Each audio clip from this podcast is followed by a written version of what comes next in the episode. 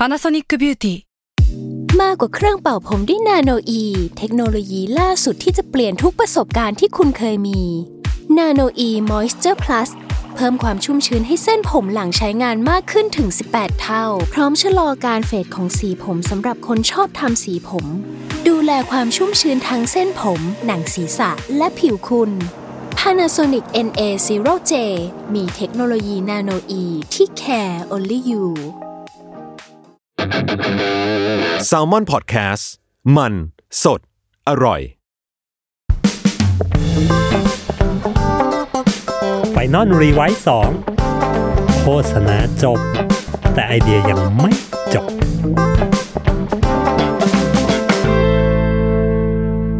สวัสดีครับผมกลับมาพบกับ Final r e v i s e 2 Podcast โฆษณาจบ แต่ไอเดียมันยังไม่จบนะจ๊ะ กับผมนะครับคนดีคนเดิมนายซีนวนคนนี้นั่นเอง EP ที่ 8 แล้วนะครับ เรามากันถึง EP ที่ 8 แล้วนะฮะสืบเนื่องจากคราวที่แล้วนะครับว่าเฮ้ยผมพูดถึงว่าเราจะทำงานยังไงทำไอเดียแบบไหนให้คนเกลียดนะครับ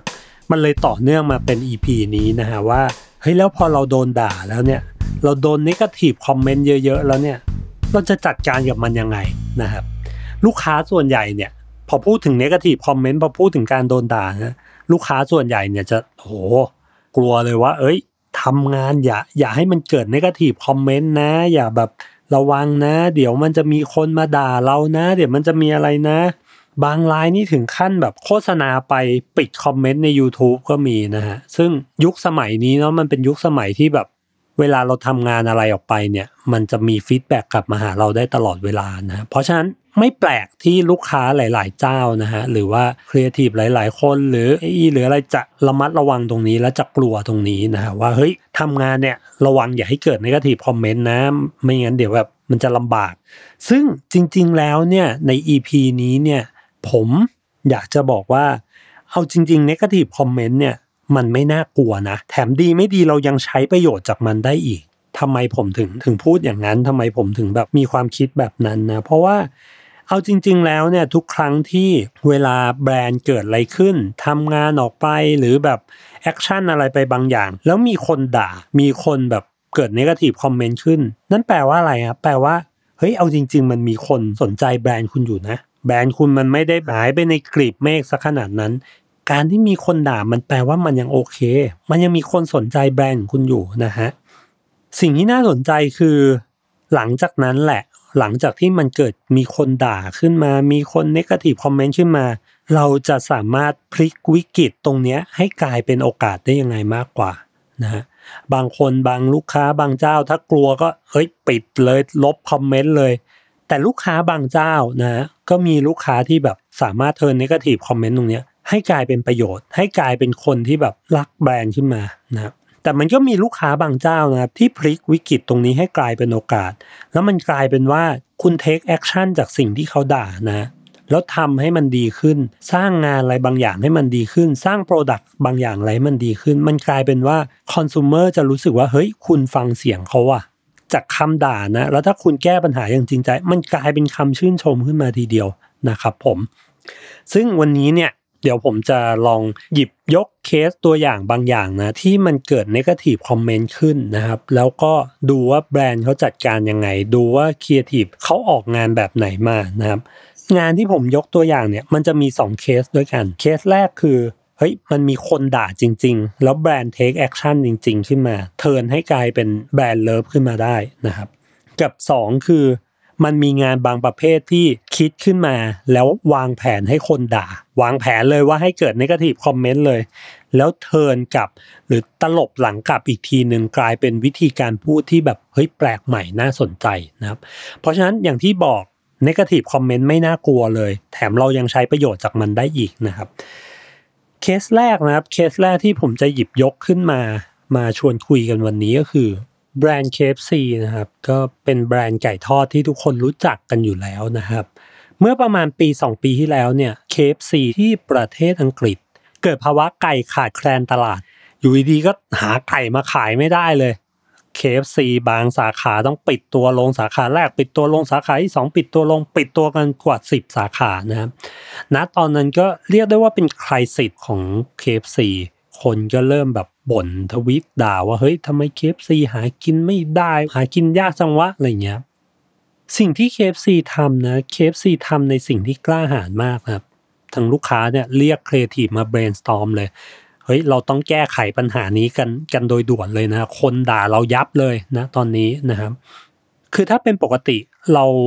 ก็คงเห็นเป็นหน้าขอโทษปกติ ad ขอโทษอะไรปกตินะครับ แต่ว่าครีเอทีฟครับ คุณ Hermeti Balarin เขาเห็นอะไรมากกว่านั้นนะครับเขาเสนอไอเดียว่าเฮ้ยเราไม่อยากขอโทษแบบ robot robot อะที่แบบออกมาเฮ้ยขอโทษนะ เราไม่มีไก่อะไรเงี้ยสิ่งที่เขาทำคือเขาทำ bucket นะฮะ KFC ใช่ไหมเขาสลับตัวหนังสือ KFC เป็น FCK ซึ่งพอมันมองดูแล้วเนี่ย มันสามารถอ่านได้ว่า fuck เขาขายไอเดียนี้กับลูกค้าไปนะครับ ลูกค้าชื่อคุณ Meg Farren นะครับเป็นเป็นผู้หญิงสาวนะครับคำถามแรกที่คุณ Meg Farren ถามกับครีเอทีฟคือมึงเอางี้จริงหรอ ต้องขนาดนี้เลยเหรอนะครับครีเอทีฟก็ก็ convince แหละครับว่าเฮ้ยคืออย่างที่บอกคือถ้าเราจะขอโทษแบรนด์เราด้วย character แบรนด์มันมันไม่ไม่จำเป็นต้องขอโทษแบบจริงจังอะไรขนาดนั้น ขอโทษให้มันมีความเป็นมนุษย์ดีกว่านะครับก๊อปปี้ที่เขาเขียนนะครับ ก็คือเป็นรูป bucket ไก่เอ้ยเป็นรูปถัง bucket เนี่ยที่เขียนว่า FCK เนี่ย fuck เนี่ยแล้วก๊อปปี้ที่เขาเขียนเขาบอกว่า ร้านขายไก่ที่มันไม่มีไก่ขายเนี่ย มันโคตรน่าอายเลยนะ เราไม่ควรทำให้มันเป็นอย่างนั้น แต่ว่าด้วยสถานการณ์ blah blah blah blah ก็ว่าไปแล้วเราจะพยายามแก้ไขนะครับ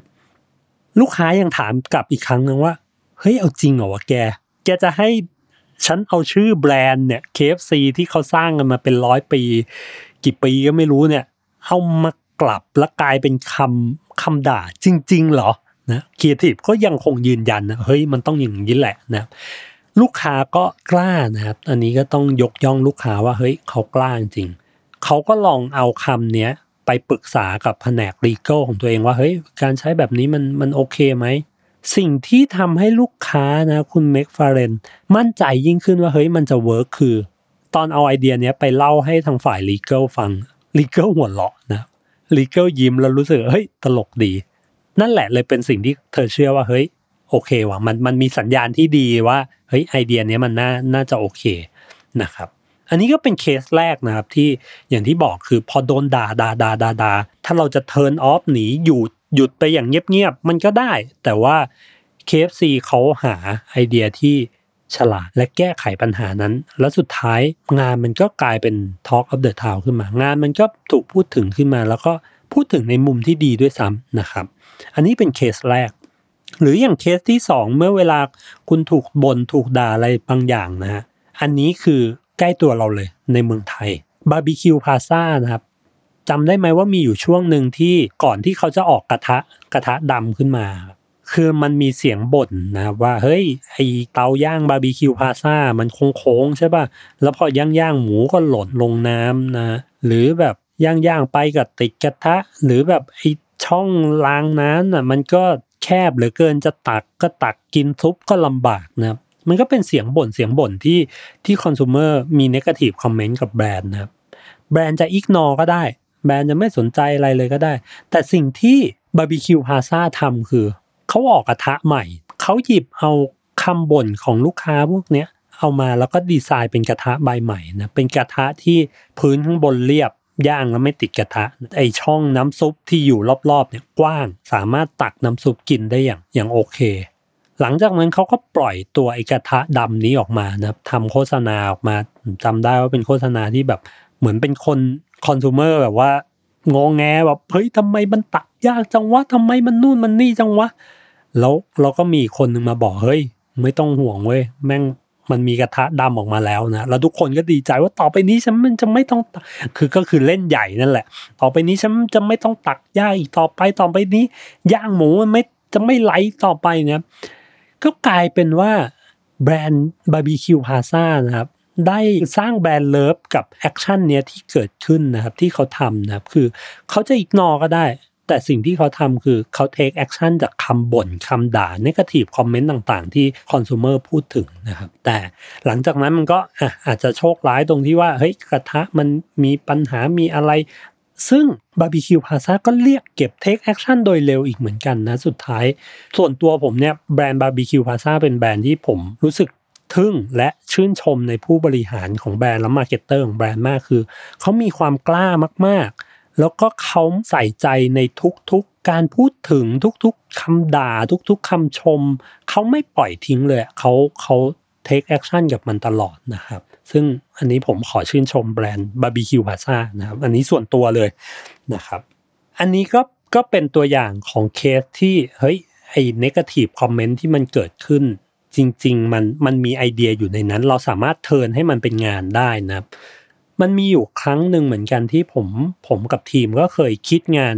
จากตรงนี้แหละ คิดงานให้แบรนด์แบรนด์หนึ่งนะครับ คือแบรนด์นี้คือโดนด่าด่าด่าด่าด่าด่าด่าด่าด่ายับเลยนะครับ สิ่งที่พวกผมคิดกันก็คือเฮ้ยหรือมันเป็นไอเดียแบบโซเชียลไววะคือเราหยิบทุก ๆคำด่าที่คนด่าแบรนด์ของเราเนี่ย มาสร้างเป็นโปรเจกต์อะไรบางอย่างครับหนึ่งคำด่าเท่ากับหนึ่งโปรเจกต์เราเลือกคำด่ามาหนึ่งคำสร้างโปรเจกต์นี้ขึ้นมา เลือกคำด่ามาอีกหนึ่งคำสร้างโปรเจกต์นี้ขึ้นมาเพื่อลบล้างคำด่านั้นนะอันนี้ก็คือเป็นไอเดียที่เอาไปขายลูกค้าแล้วสุดท้ายลูกค้าก็ชื่นชอบแล้วก็เลือกมาแล้วก็ production ขึ้นมาจริงๆ ซึ่งนะฮะอย่างอย่างที่บอกอย่าไปกลัวนะอย่าไปกลัวคำ negative comment มันมันมีไอเดียอยู่ในนั้น เราสามารถหยิบตรงนู้นตรงนี้มาใช้งานได้ และสุดท้ายมันอาจจะกลายเป็นการสร้าง brand love ให้กับแบรนด์ได้ด้วยนะครับอันนี้เป็นการรับมือกับ negative comment แบบที่หนึ่งนะครับก็คือแบบที่เฮ้ยมันมีคนด่าจริง ๆ แล้วเราเทิร์นคำด่านั้นอะให้มันเป็นช่องทางให้มันเป็นไอเดียในการแก้ไขปัญหานะครับแบบที่สองคือบางทีเราสามารถคิดงาน วางแผนให้คนด่าแบรนด์ของเราได้นะก่อนที่เราจะมาทวิสต์กับอะไรบางอย่าง เพื่อบอกแมสเซจให้คอน sumer ได้รับรู้นะครับ ผมจะยกตัวอย่างแบรนด์แบรนด์หนึ่งครับงานงานหนึ่งของ Under Armour นะครับ Under Armour มันก็จะเป็นแบรนด์ชุดกีฬาครับเหมือน n i กี้เหมือน Adidas นี่แหละ เมื่อก่อนมันจะมีภาพลักษณ์แบบโคตรจะแมนเลยมาโชว์มากๆ แค่ชื่อก็บ่งบอกว่า Under Armour แล้วอยู่ภายใต้ชุดเกาะนะครับเท้าความนิดนึงคือ Under Armour เนี่ย คนคิดนะครับ คนคิดแบรนด์นี้คนสร้างแบรนด์นี้เจ้าของแบรนด์นี้เนี่ยเขาเป็นนักกีฬาอเมริกันฟุตบอลนะครับ แล้วก็เขาก็ต้องใส่ชุดแบบว่าชุดเครื่องป้องกันอะไรหนาๆนะฮะซึ่งเขาก็จะเรียกว่าไอ้พวกนี้ก็คือชุดเหมือนชุดเกราะนั่นแหละเขาก็คิดค้นเสื้อผ้าขึ้นมาที่แบบใส่ภายใต้ชุดป้องกันนั้นแล้วแบบมันมันแห้งไวมันไม่เปียกน้ำมันไม่อมน้ำอะไรเงี้ยมันก็เลยเป็นที่มาของชื่อ Under Armour นะครับ กลับมาที่ที่ตัวแบรนด์ของ Under Armour ก็คืออย่างที่บอกคือมันจะมีความมาโชมาก ๆ มันจะมีความแบบโอ้โหแมนสุดๆแบบกล้ามใหญ่ ๆ คนใส่นี่แม่งคือแบบนึกถึงแต่ performance เป็นหลักอะไรเงี้ย เรื่องความเป็นแฟชั่นแฟชั่นอะไรเงี้ยก็ไม่ค่อยมีเท่าไหร่นะ เพราะฉะนั้นแบรนด์ Under Armour เนี่ยก็เลยสูญเสียลูกค้าบางกลุ่มไป นั่นก็คือกลุ่มสาวๆนะครับ กลุ่มสาวๆ จะไม่มองแบรนด์ Under Armour เลยเพราะรู้สึกว่าโอ้โหมันไม่ใช่แบรนด์ของฉันเลย มันมันแมนแมนแมนโคตรโคตรแมนสุดๆเลย มันไม่ใช่แบรนด์ที่แบบสาวๆ อย่างฉันจะมาใส่นะครับ ในปี 2015 Under Armour ก็เลยอยากจะจับกลุ่ม Target ที่เป็นสาวๆ มากขึ้นนะครับครีเอทีฟของของงานนี้นะครับก็คือ David Droga นะครับของ Droga5 นะครับ สิ่งที่เขาไปทำ research มานะครับ ก็คือเฮ้ยมันก็มีผู้หญิงบางคนที่แบบเฮ้ยฉันไม่อยากจะแบบยิ่งใหญ่เป็นแชมเปี้ยนอะไรขนาดนั้นหรอกฉันก็บางทีฉันก็อยากออกกำลังกายในแบบฉบับที่ฉันเป็นนะ เขาก็เลยคิดประเด็นขึ้นมานะประเด็นพูดว่าเฮ้ยจริง ๆ Under Armour มันมี attitude เดียวคุณนะเขาพูด attitude นี้ขึ้นมาคือ I will what I want ฉันจะเป็นในสิ่งที่ฉันอยากจะเป็น ไม่ต้องมาบังคับฉันไม่ต้องมาตีกรอบฉันไม่ต้องมา stereotype ฉันนะฉันจะเป็นในสิ่งที่ฉันอยากจะเป็นเมื่อเขาได้แบรนด์แมสเซจตรงนี้ขึ้นมาแล้ว แกนไอเดียประเด็นตรงนี้มาได้แล้วนะสิ่งที่โดกา5ทำก็คือ เฮ้ยเขาไม่อยากจะออกมาพูดเปล่าๆละ เขาทำให้คนรู้สึกเลยดีกว่า แล้วทำให้สาวๆเนี่ยรู้สึกร่วมกับกับ brand message นี้นะครับ อยู่มาวันหนึ่งครับ สิ่งที่ Under Armour ทำคือ ออกมาป่าวประกาศว่าเฮ้ยต่อไปนี้ฉันมี brand ambassador เพิ่มขึ้น 2 คนนะนะมีพรีเซนเตอร์เพิ่มขึ้น 2 คน ก่อนหน้านี้ พรีเซนเตอร์ของ Under Armour เป็นผู้ชายล่ำล่ำตึกถึกนักกีฬากล้ามมาตลอดนะ อยู่มาวันหนึ่งเขาก็ป่าวประกาศว่า เฮ้ย ฉันมีพรีเซนเตอร์ใหม่ละสองคน นั่นคือ Gisele Bündchen นางแบบเลยอ้อนแอ้นอรชรสวยผอมหุ่นชะลูดเลยนะครับกับอีกคนหนึ่งเป็นนักบัลเลต์นะครับ ชื่อว่า Misty Copeland ก็เป็นนักบัลเลต์สาวเลยนะฮะทันทีที่ Under Armour ป่าวประกาศออกไปนะครับ ผู้คนด่ากัน เรียกว่าด่ากันอย่างล้นหลามนะฮะว่าโอ้ย Under Armour บ้าเปล่าทำอะไรเนี่ย คือแบบเฮ้ยก็ปล่อยให้นางแบบเขาไปอยู่ส่วนนางแบบไปนางแบบมันก็อ้อนแอ้นอรชรมาใส่แบรนด์ Under Armour ได้ไงมันโอ้ไม่มันไม่เข้ากันอะไรเงี้ยก็ด่าด่าด่าทุกคนก็ด่าไปด่า Under Armour บ้าง stereotype แบบนางแบบบ้างว่ามันก็ต้องเป็นอย่างนี้แหละมันจะมาออกกำลังกายได้ยังไงมันแบบก็ด่าด่ากันไปนะฮะหลังจากนั้นนะครับ โดกาไฟหยิบเอาคำด่าทั้งหลายทั้งแหล่นะครับ ที่เกิดขึ้นนะครับ มาทำเป็นหนังเรื่องหนึ่ง หนังเรื่องนั้นคือในหนัง simple มากครับไม่มีอะไรเลยก็คือให้ Gisele นะฮะออกกำลังกายเหมือนเป็นฟิตเนส workout ของเธอนะ เธอก็เตะเตะกระสอบทรายนะแล้วก็ต่อยมวยโชว์นะต่อยปุกปักปุกปักเตะปุกปักปุกปัก แล้วก็ยิงคำด่าไปฮะยิงคำด่าเป็นโปรเจคเตอร์เข้าผนังไปเนี่ยนางแบบมันก็ออกกำลังกายไม่ได้หรอก แต่ภาพคือปุกปักปุกปักปุกปักนะไว้นางแบบมันก็อยู่ส่วนนางแบบปุกปักปุกปักไออันเดอร์เมื่อทำอะไรวะจีเซลก็ต่อยปุกปักปุกปักปุกปักปักไปนะ สิ่งที่มันเกิดขึ้นอารมณ์ที่มันเกิดขึ้นคือ เฮ้ย ไม่ว่าคุณจะเป็นผู้หญิง ไม่ว่าคุณจะเป็นคนแบบไหนเนี่ยอย่าให้คำของคนอื่นมา มาดูถูกคุณ อย่าให้คำพูดคนอื่นมา ตีกรอบคุณ คุณอยากเป็นอะไร คุณอยากเป็นนางแบบ แล้วคุณก็จะออกกำลังกาย ก็ I will what I want เนี่ยมันมันก็ได้มันก็ไม่เห็นเป็นไรนะมันกลายเป็นว่าไอ้ brand message ที่ Droga5 ต้องการจะสื่อสารเนี่ยมันเลยแข็งแรงขึ้นมาเพราะว่าเขาเอาคำด่าคำที่ stereotype ของของทุกๆคนเนี่ย มาจริง ๆ แล้วก็ทำเป็นโฆษณาขึ้นมาจริงๆนะครับนี่คือเป็นตัวอย่างการที่แบบเฮ้ยดีไซน์ไว้แล้วว่าให้มันเกิดนกาทีฟคอมเมนต์และหยิบเอานกาทีฟคอมเมนต์มาสร้างออกมาเป็นงานนะครับหรืออีกไอเดียหนึ่งครับอีกงานหนึ่งคือ ชื่องานว่า Belly Burial นะครับที่แปลว่าฝังศพผมอาจจะออกเสียงไม่ไม่ค่อยถูกต้องนักนะครับ มันเป็นงานของออการรณรงค์ให้บริจาคอวัยวะในร่างกายของบราซิลนะครับ สิ่งที่เขาทำคือในบราซิลมันจะมีมหาเศรษฐีคนหนึ่งนะครับ ชื่อว่าคุณชิคินโยสกาปา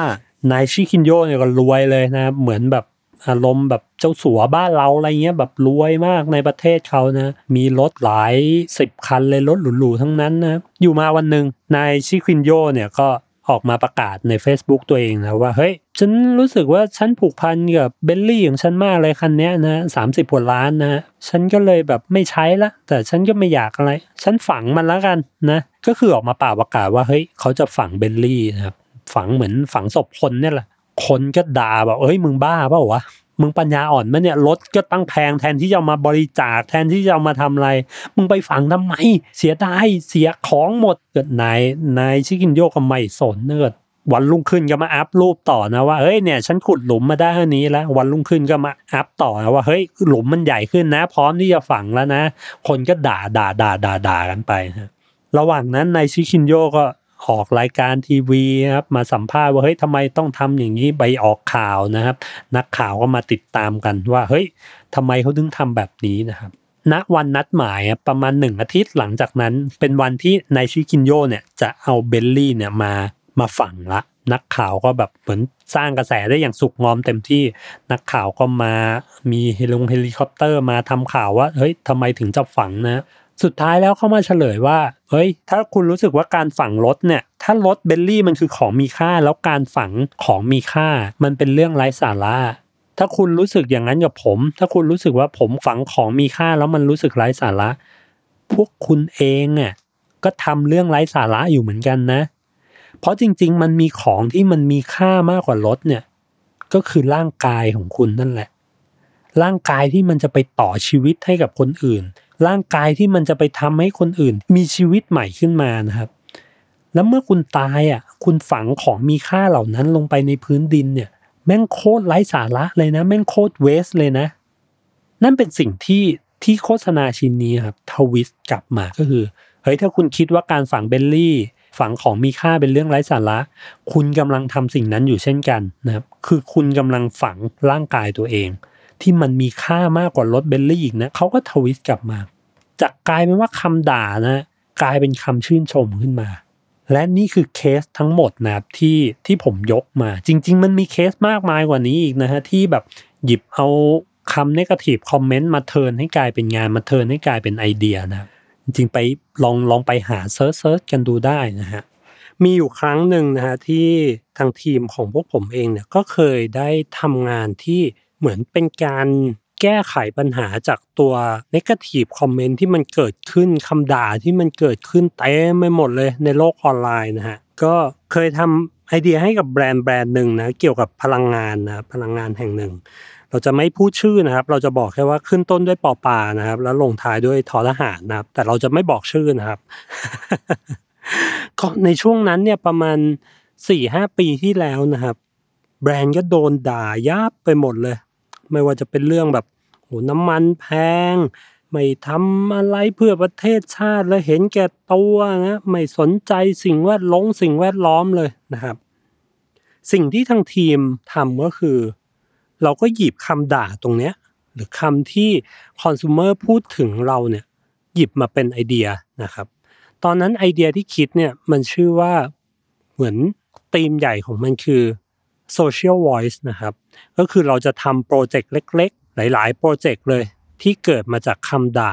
ที่เกิดมาจากคำพูดถึงที่เกิดขึ้นในโลกโซเชียลนะเป็น voice ของโซเชียลเนี่ยที่เราหยิบตรงนั้นมา แล้วเราก็ turn ให้กลายเป็นโปรเจกต์ที่แก้ไขปัญหาอะไรบางอย่าง อย่างเช่นนะครับ อย่างเช่น ตอนนั้นมีคนด่าเฮ้ยเนี่ยแบรนด์นี้น้ำมันแพงเหรอน้ำมันแพงใช่ไหมงั้นเราทำเป็นป้ายราคาน้ำมันที่สามารถ compare กับเจ้าอื่นได้ real-time นะนี่ก็เป็นโปรเจกต์หนึ่ง หรือคำด่าโอ้ยทำลายแหล่งธรรมชาติเนี่ยไปขุดเจาะน้ำมันทำลายแหล่งธรรมชาติ ตอนนั้นไอเดียที่เราคิดขึ้นมาก็คือ เราทำเป็นโปรเจกต์แบบทัวร์รอบบ่อขุดนะเราขายเป็นแบบแพ็กเกจทัวร์ขึ้นมาทำเป็นแพ็กเกจทัวร์ขึ้นมาจริงๆเลย แล้วก็ขายจริง ๆนะครับ ให้คนมาทัวร์รอบบ่อขุด เจาะน้ำมันของเราเพื่อ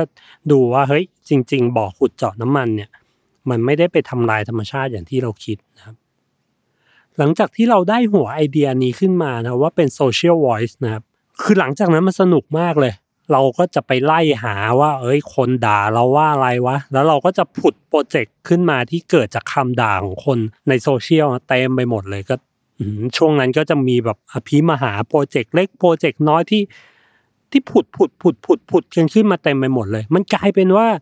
เฮ้ยพอเราเห็นคำด่าเนี่ยที่เกิดขึ้นกับแบรนด์ที่เราดูแลเนี่ย แทนที่เราจะรู้สึกโหชิบหายแล้วกู มันกลายเป็นว่าเฮ้ยมันทำให้เราเห็นโอกาสในการผุดไอเดียใหม่ ๆ ในการเห็นโปรเจกต์ใหม่ ๆ ที่แบบที่จะทำเพื่อเพื่อตอบกับเสียงเหล่านั้นนะครับนี่ก็เป็นตัวอย่างตอนที่ทางทีมของผมได้ลองคิดงานหรือลองคิดไอเดียที่ เหมือนมันเกิดมาจาก negative comment เกิดมาจากคำด่าของคนนะครับ ก็สนุกดีตอนนั้นแบบ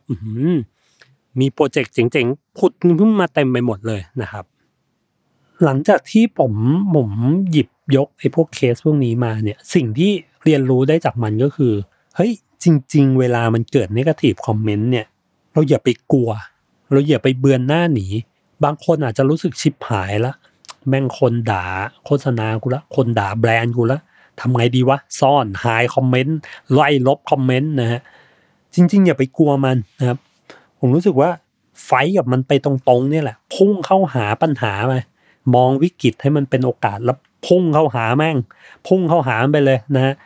แล้วมันอาจจะมีไอเดียบางอย่างที่ที่มันซ่อนอยู่แล้วมันเป็นไอเดียดีๆ ไอเดียเจ๋งๆก็ได้นะครับ ถ้าใครมีประสบการณ์แบบนี้มีประสบการณ์ในการไฟกับ negative comment นะครับ ลองแชร์กันมาดูนะครับผมก็อยากรู้เหมือนกันนะว่าแต่ละคนมีวิธีการรับมือหรือเฮ้ยมีผุดไอเดียแบบไหนที่เคยเอามาใช้งานได้นะครับผมลองแชร์กันมาได้นะครับ และนี่ก็คือ EP ที่ 8 ของ Final Rewise 2 Podcast นะครับ พบกันใหม่ใน EP ที่ 9 นะครับ ผมในวันจันทร์หน้า สวัสดีครับ